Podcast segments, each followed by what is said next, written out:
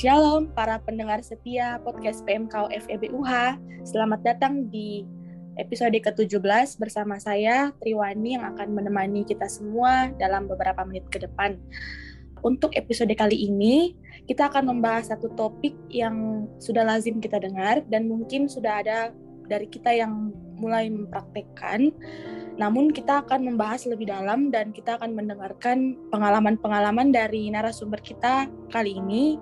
Kita kedatangan Kak Jessica Cokro dari jurusan akuntansi 2018. Untuk itu langsung saja kita sapa. Halo Kak Jessica, apa kabar?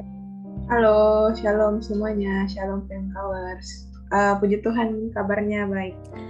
Oh iya Kak, seperti yang saya katakan tadi, Tema kita hari ini yaitu tinggalkan yang buruk untuk menjadi lebih baik.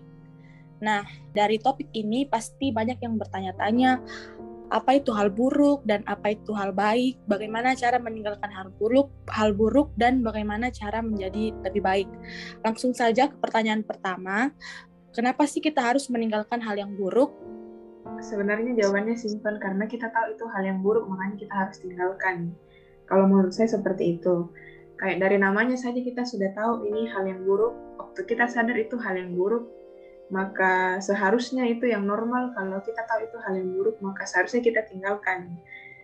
Tapi lain cerita kalau misalnya kita merasa itu bukan hal yang buruk mungkin kita bisa berlama-lama untuk stay di satu tempat yang kita anggap itu hal yang normal. Tapi kalau kita sadar bahwa hal itu buruk, maka dari itu uh, harus kita punya progres untuk meninggalkan. Mungkin bisa dengan progres yang perlahan, tidak harus langsung instan berubah ke dari yang buruk ke jadi yang baik, tapi yang pasti kita harus meninggalkan hal yang buruk. Mungkin itu kalau dari saya sih tentang mengapa kita harus meninggalkan yang buruk. Baik, dari Kak Jessica, jadi hal yang buruk itu tergantung dari bagaimana cara pandang kita menilai uh, sebuah hal, apakah itu kita anggap baik atau kita anggap buruk. Nah, jika seperti itu, eh, menurut Kak Jessica, hal-hal apa saja yang dapat dikatakan sebagai kebiasaan buruk dan eh, bagaimana cara kita untuk bisa memulai suatu kebiasaan yang baik? Mungkin Kak Jessica bisa berbagi pengalaman dari yang pernah Kak Jessica lalui. Kalau secara umum mungkin hal-hal yang kita bisa katakan buruk itu hal-hal yang semestinya kita sadar kalau ini hal-hal yang mengganggu secara umum. Kalau kita mungkin bicara lebih rohani lagi, tentunya hal-hal buruk itu berkaitan dengan dosa dan ya pasti kita tahu lah dosa-dosa atau hal-hal yang mungkin selama ini kita lakukan dan kita mau tinggalkan. Kemudian kalau hal-hal umum yang seharusnya kita bisa tinggalkan, kalau saya pribadi, saya merasa kalau hal-hal buruk itu yang saya harus tinggalkan adalah uh, kebiasaan saya yang suka menunda-nunda atau bisa juga kebiasaan lain dari gaya hidup saya itu orangnya suka bukan suka begadang sih tapi dulu karena suka scrolling scrolling di handphone suka lihat media sosial akhirnya waktu malam itu saya pakai untuk melakukan hal tersebut. Karena biasanya sepanjang hari uh, sibuk kuliah sibuk beraktivitas akhirnya malam baru bisa rebahan jadi malam baru saya bisa meluangkan waktu. Istilahnya orang bilang me time lah. Jadi malam itu biasanya kita melampiaskan kegiatan-kegiatan yang kita nggak bisa lakukan sepanjang hari kita lakukan di malam hari. Misalnya dengan chatting atau scroll-scroll di media sosial. Dan kalau saya pribadi itu sebenarnya adalah hal-hal buruk karena itu wasting time. Selain karena saya lakukan di malam hari yang seharusnya saya bisa gunakan untuk beristirahat saya juga membuang-buang waktu. Apalagi sekarang kita sudah kuliah online di pandemi semuanya serba online dan tidak jarang pasti kita akan terdistract main sosmed apalagi kalau kita kuliah lewat Zoom, lewat Google Meet dan menurut saya ke kebiasaan untuk main main sosmed ini dan begadang terutama waktu malam hari merupakan kebiasaan buruk yang harus saya tinggalkan. Terus terang saja saya juga masih bergumul sampai hari ini, terutama saya rasa memang ini uh, dua kegiatan sebenarnya adalah kebiasaan yang buruk untuk saya pribadi. Kalau orang-orang lain mungkin merasa itu adalah salah satu me mereka dan mereka uh, merasa itu bukan sesuatu yang harus ditinggalkan yang ada masalah. Tapi kalau saya saya merasa itu hal yang memang harus paling tidak dikurangi. Dan sampai hari ini pun sampai sekarang saya juga masih terus berusaha supaya waktu saya itu tidak habis di di handphone saja kita lihat handphone saja. Jadi biasanya mungkin saya pelan-pelan membuat progres misalnya malam hari kalau saya tidak bisa tidur saya mungkin bukan main HP saja, misalnya saya ganti dengan baca Alkitab. Kebetulan di gereja itu ada program baca Alkitab setahun, jadi saya coba ikut-ikut. Jadi kalau malam saya coba ganti kegiatan main handphone dengan baca Alkitab. Terus kalau begadang juga mungkin karena kita tidak bisa merubah langsung jam tidur dari misalnya tidur jam 12 malam langsung kembali tidur jam 10 malam. Uh, menurut bacaan yang saya tahu biasanya agak sulit apalagi orang-orang yang tidur tengah malam lebih malam dari jam 12 misalnya jam 2 subuh jam 3 subuh. Untuk mereka kembali tidur secara normal yang pakar bilang jam 10 malam itu adalah uh, jam yang seharusnya kita bisa terlelap ya pasti sulit. Jadi uh, bagaimana supaya kita bisa meninggalkan kebiasaan buruk dalam konteks begadang? Ya tentunya kita mengurangi kegiatan-kegiatan yang bisa membuat kita tidur terlalu lama. Lain cerita kalau memang kita sudah dikejar deadline tapi mungkin kita bisa mulai dengan uh, mengurangi waktu tidur kita. Misalnya dulu jam 3 saya mundur setengah jam setengah jam setengah jam sampai bisa normal kembali. Kemudian juga kalau uh, main-main sosmed mungkin bisa kita ganti ke kegiatan yang lebih produktif. Karena terus terang memang saya lihat juga di media sosial segala macam.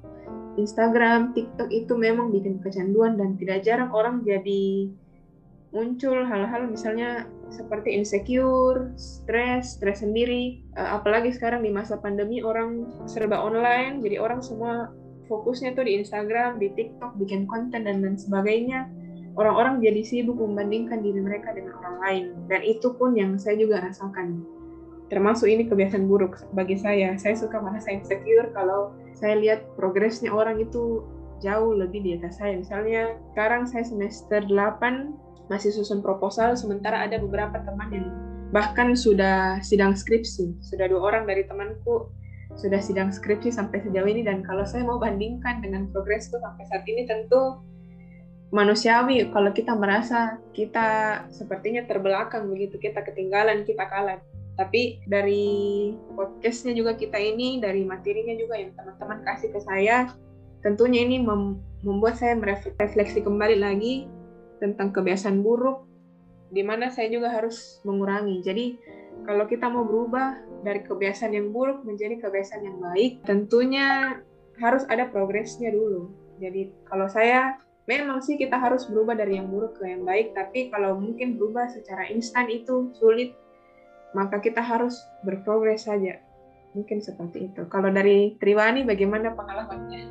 Nah, saya sangat setuju dengan pandangan dari Kak Jessica barusan karena kebiasaan buruk juga yang saya alami sekarang itu karena kita melakukan segala sesuatunya itu dari rumah dan mengan, uh, menggunakan uh, alat-alat elektronik dan media sosial. Jadi saya uh, lebih cenderung untuk menghabiskan waktu dalam hal ini mungkin banyak yang hal-hal terbengkalai karena saya selalu menunda pekerjaan.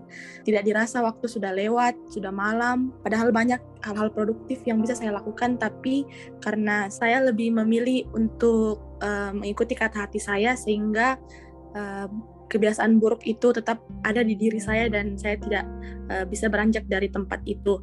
Nah, ternyata pengalaman kita berdua saya bersama Kak Jessica tidak jauh berbeda dan pergumulan kita sama Kak dan saya akan bertanya lagi ke Kak Jessica mengenai resolusi. Nah, e, memasuki tahun 2022 ini banyak orang yang membuat resolusi. Uh, tentunya itu merupakan harapan yang baik untuk ke depannya, untuk diri sendiri maupun untuk orang lain. Menurut pandangan Kak Jessica, Apakah hal ini benar? Dalam artian biasanya orang-orang ingin berubah di waktu tertentu saja, Kak. Contohnya saat akan masuk tahun baru, banyak orang yang selalu katakan uh, New Year, New Me. Artinya uh, tahun yang baru dengan diri yang baru, diri saya yang baru. Nah, menurut Kak Jessica, uh, bagaimana pandangan Kak Jessica tentang hal ini? Uh, ya, kalau menurut saya tidak ada masalah sih kalau orang mau berubah terutama di tahun yang baru itu hal yang wajar. Karena menyambut tahun yang baru kayak siapa sih yang gak semangat? Menyambut tahun yang baru pasti kita semua punya harapan yang baru di tahun yang baru. Termasuk juga resolusi kita buat resolusi target-target yang kita mau capai prestasi-prestasi apa yang kita mau dapatkan di tahun baru termasuk dengan meninggalkan kebiasaan yang buruk. Kalau saya lihat tidak ada masalah sebenarnya tapi yang menjadi masalah itu ketika kita buat resolusi tapi kita tidak uh, konsisten dan kita tidak berkomitmen untuk uh, menghidupi resolusi yang sudah kita buat. Ya misalnya tahun ini saya mau uh, lulus wisuda 2022. Uh, normalnya kan seperti itu kalau angkatanku karena 2018 masuk 2022 lulus 4 tahun normal. Tapi kalau cuma berhenti sampai di resolusi saja itu menimbulkan masalah. Kalau kita buat resolusi tidak ada masalah dan untuk memulai sebuah resolusi di tahun yang baru tentu semua orang melakukan itu. Hal yang wajar karena tahun baru merupakan sebuah awal yang baru di mana orang mau mulai kembali. Seperti orang bilang kayak mau meriset kembali hidupnya. Jadi apa yang sudah terjadi di tahun yang lalu saya mau tinggalkan saya mau buat kembali hal-hal yang baru, saya mau hidup baru lagi di tahun yang baru. Tidak ada masalah dengan hal tersebut dan sudah seharusnya karena kita terus bergerak maju ke depan dan normalnya orang yang terus maju bergerak maju ke depan itu pasti akan membuat satu perubahan. Tentunya ke arah yang lebih baik dan dengan cara membuat resolusi. Tapi kalau kita resolusi saja, kasarnya cuma omong doang saja, tidak melakukan sesuatu, tidak produktif, tidak melakukan hal-hal yang bisa mendukung kita untuk mencapai resolusi, tentu itu menjadi sebuah masalah menurut saya dan terkait dengan di waktu-waktu tertentu saja orang membuat resolusi. Kalau saya, saya kurang setuju karena saya tipe orang yang sebenarnya bukan yang visioner yang oke okay, dalam lima tahun ke depan saya harus sudah punya kerjaan seperti yang mungkin trending trending di Instagram, di TikTok. Sebelum umur 25, kita harus sudah punya kerjaan yang sukses, sudah harus punya rumah sendiri, sudah harus punya mobil sendiri dan lain-lain sebagainya. Itu saya bukan tipe orang seperti itu karena saya tipe orang yang kalau saya mau berubah, saya akan berubah dan saya akan lakukan seperti itu. Saya tidak perlu tunggu tahun yang baru, saya tidak perlu tunggu bulan bulan yang baru karena kan banyak orang misalnya sudah di akhir tahun ini bulan 10 bulan 11 aduh resolusiku di tahun ini tidak jalan. Sudahlah, saya hidup semua mauku saja lah. Tahun depan, pi, tak kalah mi, tak kalah di tahun ini kacau, tahun depan pi lagi saya berubah. Terlanjur mi, nanti pi lagi kita buat yang baru. Padahal kalau kita hitung-hitung dari bulan 10 misalnya ke tahun yang baru, bulan Januari itu masih ada dua bulan. Ya. 11, 10, 11, 12 ya kurang lebih dua bulan dan dalam dua bulan itu bukan tidak mungkin kita bisa melakukan banyak perubahan kita mungkin bisa lebih produktif. Misalnya kalau di umur umurku bisa mungkin uh, magang dalam dalam waktu dua bulan kita kan bisa masuk di perusahaan untuk magang. Atau mungkin kita buat small business. Sekarang orang banyak sekali buat small business dan dalam waktu dua bulan itu seharusnya kita sudah bisa melakukan banyak hal. Kita tidak perlu tunggu tahun yang baru lagi. Jadi kalau memang mau berubah berubah sekarang. Nggak perlu tunggu tahun yang baru awal yang baru. Tapi kalau misalnya memang momennya pas gimana? Uh, wah kita mau menyambut tahun baru apa sih yang kita harapkan di tahun yang baru? Nggak ada masalah sih tapi tidak harus kita menunggu hal-hal spesifik. Misalnya tahun baru atau bulan baru untuk kita berubah. Kalau kita mau berubah berubah saja sekarang. Kalau saya punya pandangan seperti itu. Jadi tidak perlu kita apa membuat satu konsep di pikirannya kita untuk berubah setiap tahun berubah setiap tahun dan itu tidak kita kerjakan. Banyak kan orang buat ah resolusi tahun 2022 adalah mengerjakan resolusi tahun 2021. Artinya tidak ada progres yang dia lakukan selama tahun 2021 karena tidak ada resolusinya yang tercapai. Tadi saya bilang begitu. Jadi menurut saya daripada kita menghabiskan tenaga, mungkin orang menghabiskan tenaga buat bikin resolusi. Iya kalau memang dia serius mengerjakan resolusinya tidak ada masalah. Tapi kalau kita cuma buat sekedar trending saja cuma buat sekedar estetik estetik saja di Instagram. Resolusi tahun 2021 tapi kita tidak lakukan percuma saja. Termasuk juga dalam konteks rohani kita cuma mau hasilnya saja tapi kita tidak berusaha kita tidak berdoa kita tidak mengimani apa yang kita mau apa yang kita harapkan tentu hasilnya akan menjadi sia-sia. Karena tidak mungkin juga kita mau misalnya mengharapkan sesuatu yang bagus lulus dengan nilai A tapi kita tidak ada usaha tidak mungkin itu. Tuhan sendiri juga bilang kalau kita mau dapat hasil yang bagus tentunya kita harus berusaha. Dan resolusi tanpa usaha adalah sia-sia. Jadi kalau kita mau buat satu resolusi tentunya harus dengan niat yang kuat dan komitmen serta konsisten. Seperti itu. Dari pengalaman Kak Jessica yang telah kita dengar, kita tahu bahwa jika ingin berubah itu harus punya progres dan itu tidak instan. Dan tetap diimani karena resolusi tanpa usaha itu adalah sia-sia. Terakhir, mungkin ada pesan-pesan atau motivasi singkat yang bisa Kak Jessica berikan kepada pendengar kali ini dalam lingkup PMKO FEBUH. Pesan-pesannya dari saya, kalau memang kita merasa kita ada dalam atau kita hidup dalam satu kebiasaan yang buruk, maka teman-teman kita harus tinggalkan. Saya tidak bermaksud menggurui atau mengajar teman-teman, tapi saya juga belajar untuk meninggalkan kebiasaan yang buruk, meninggalkan hal yang buruk. Kalau sudah menjadi kebiasaan, berarti itu sifatnya sudah berulang-ulang terjadi dalam kehidupan kita sehingga membentuk satu pola yang menjadi kebiasaan kita. Karena itu kalau kita sadar kalau kita masih hidup dalam kebiasaan yang buruk, mau itu misalnya bukan secara kasar kita katakan itu dosa, mungkin seperti yang tadi saya katakan begadang, main handphone, membanding-bandingkan diri itu kan tidak secara tertulis bilang itu dosa, tapi kalau kita sadar bahwa kita hidup di satu lingkungan atau di satu kebiasaan yang buruk, maka tentunya kita harus tinggalkan. Dan cara kita meninggalkan itu pun tergantung kembali dari niat kita sendiri terlepas dari faktor lingkungan dari orang-orang yang ada di sekitar kita. Kalau kita punya niat yang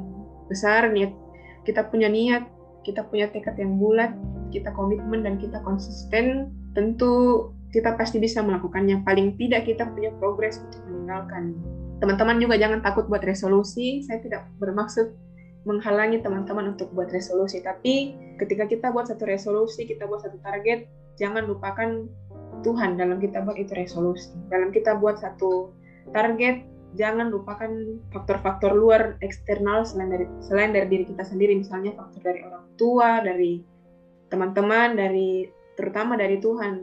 Jadi sebelum kita buat target kita buat resolusi ada baik kita harus berdoa dulu supaya kita Tuhan juga kasih kita kekuatan untuk kita bisa uh, menjalani apa yang kita doakan apa yang kita mau capai dan supaya kita tidak salah arah tentunya harus juga konsisten dan berkomitmen dan melibatkan orang-orang yang di sekitar kita. Ya mungkin itu saja dari saya Triwani. Nah, jadi kita sudah sama-sama mendengar bahwa uh, memulai suatu perubahan itu adalah suatu keputusan yang baik. Saya tetap ingatkan juga kepada teman-teman semua, di firman Tuhan juga dijelaskan bahwa di 1 Korintus 15 ayat 33, janganlah kamu sesat, pergaulan yang buruk merusak kebiasaan yang baik. Firman ini akan selalu menjadi motivasi dalam kehidupan kita dan mengingatkan kita bahwa kejahatan hanya sejengkal di depan mata kita. Nah, eh, demikian bincang-bincang singkat kita kali ini. Terima kasih kepada Kak Jessica yang telah meluangkan waktunya untuk uh, berbagi cerita di podcast kali ini. Semoga Tuhan Yesus tetap memberkati Kak Jessica, memberikan kesehatan dan kekuatan. Ya, thank you semuanya. Thank you Triwani, juga teman-teman yang sudah setia mendengar podcast dari PMKO, podcast, teman-teman yang ada di balik layar, ada Angela, ada Adeline, mungkin teman-teman dari pengurus yang sudah setia berjari lelah untuk PMKO, mengurus uh, semua acara-acara kegiatan-kegiatan PMKO. Terima kasih. Uh, juga buat teman-teman dari divisi minat dan bakat yang sudah mengundang saya untuk menjadi narasumber. Terima kasih. Semoga apa yang teman-teman kerjakan semuanya ada manfaat yang teman-teman terima dan jadi berkat untuk orang yang di sekitar. Terima kasih semuanya. Semoga podcast kali ini dapat memberikan manfaat buat teman-teman semua. Thank you. God bless you all. Terima kasih juga kepada para pendengar setiap podcast PMKO FEBUH dan jangan lupa untuk follow akun Spotify Podcast PMKO dan mendengarkan episode-episode sebelumnya. Sampai jumpa di episode selanjutnya. Tuhan Yesus memberkati.